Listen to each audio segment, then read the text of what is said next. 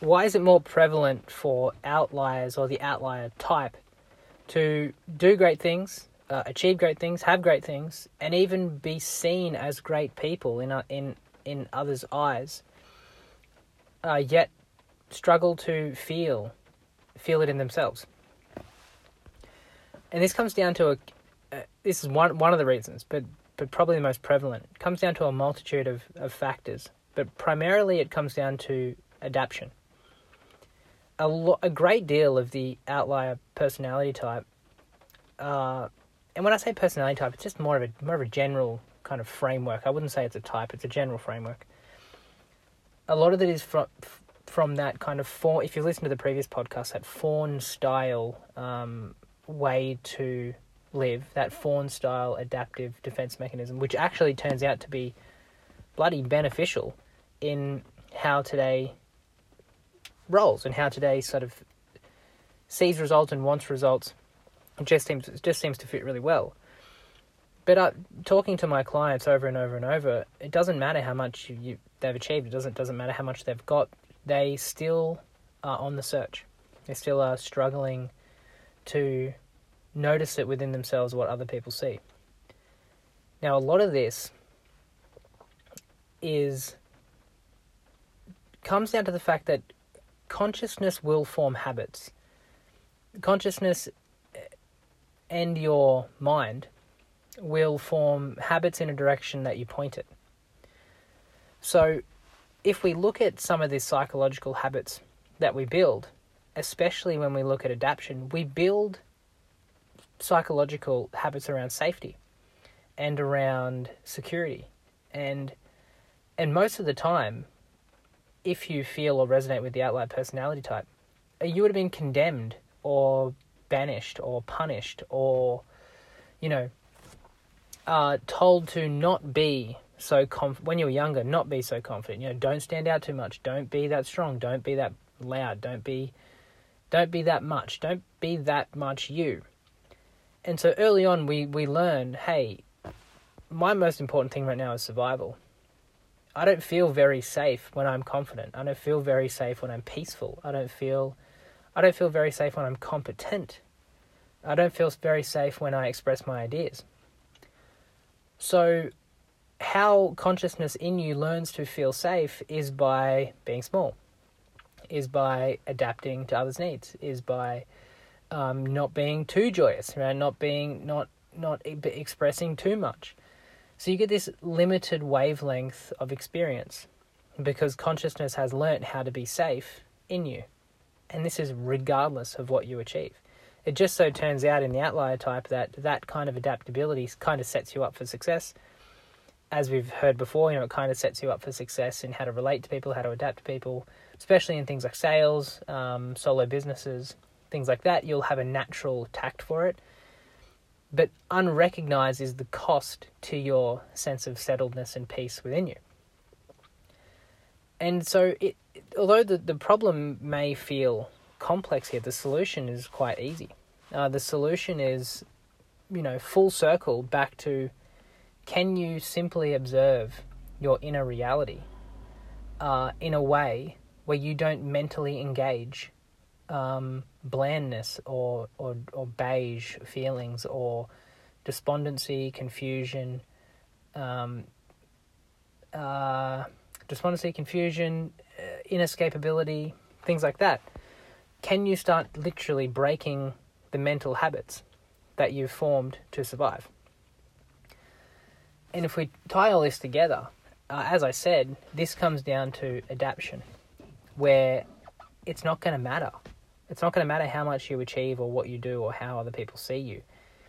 If you don't teach yourself the inner reality of peace or teach yourself the inner reality of joy or appreciation, then the habit that you've set up inside your psychology, the habit you've set up inside your mind, will just follow its natural path back to bland or back to not enough or back to uh, even, you know, revenge, anger maybe even back to it'll just revert back to sadness and depression um, or a joylessness in life.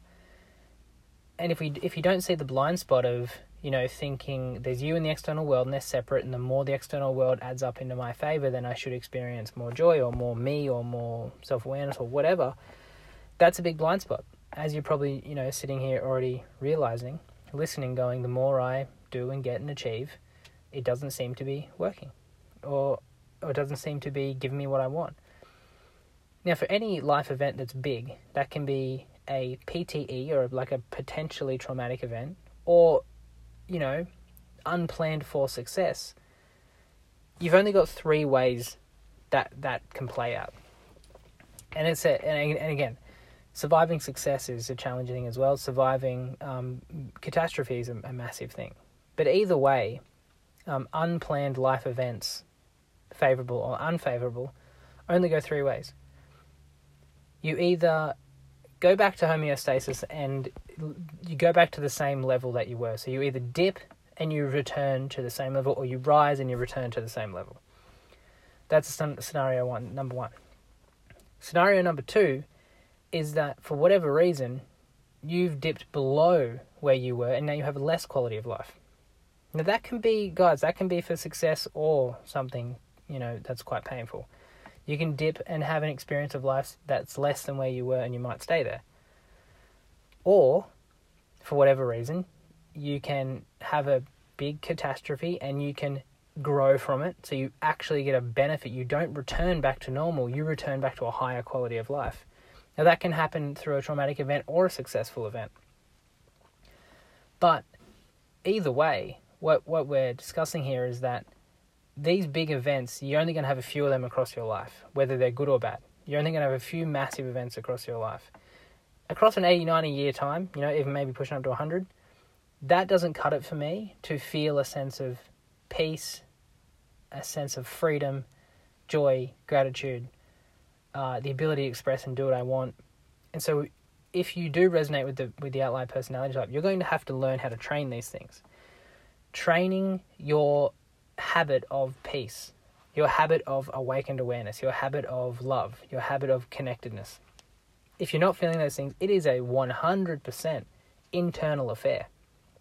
It's an internal affair of practicing and training those traits or habits so consciousness wants to go there.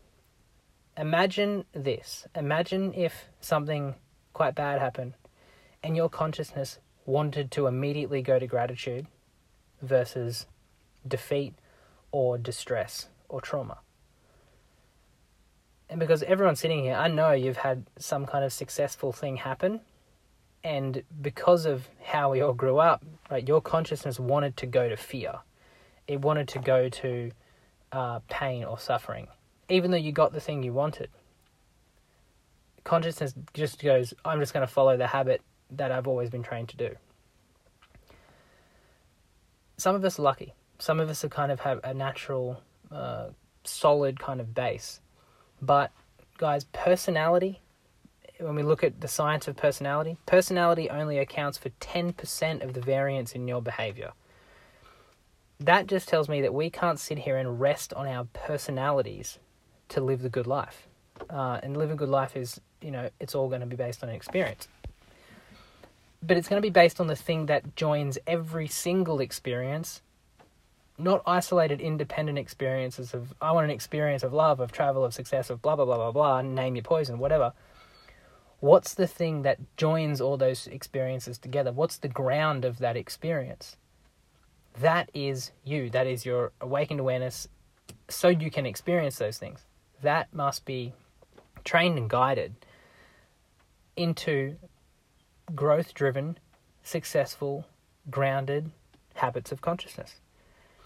And if we don't do that, then, you know, if you don't do that, then really what does all the pushing and, and mean?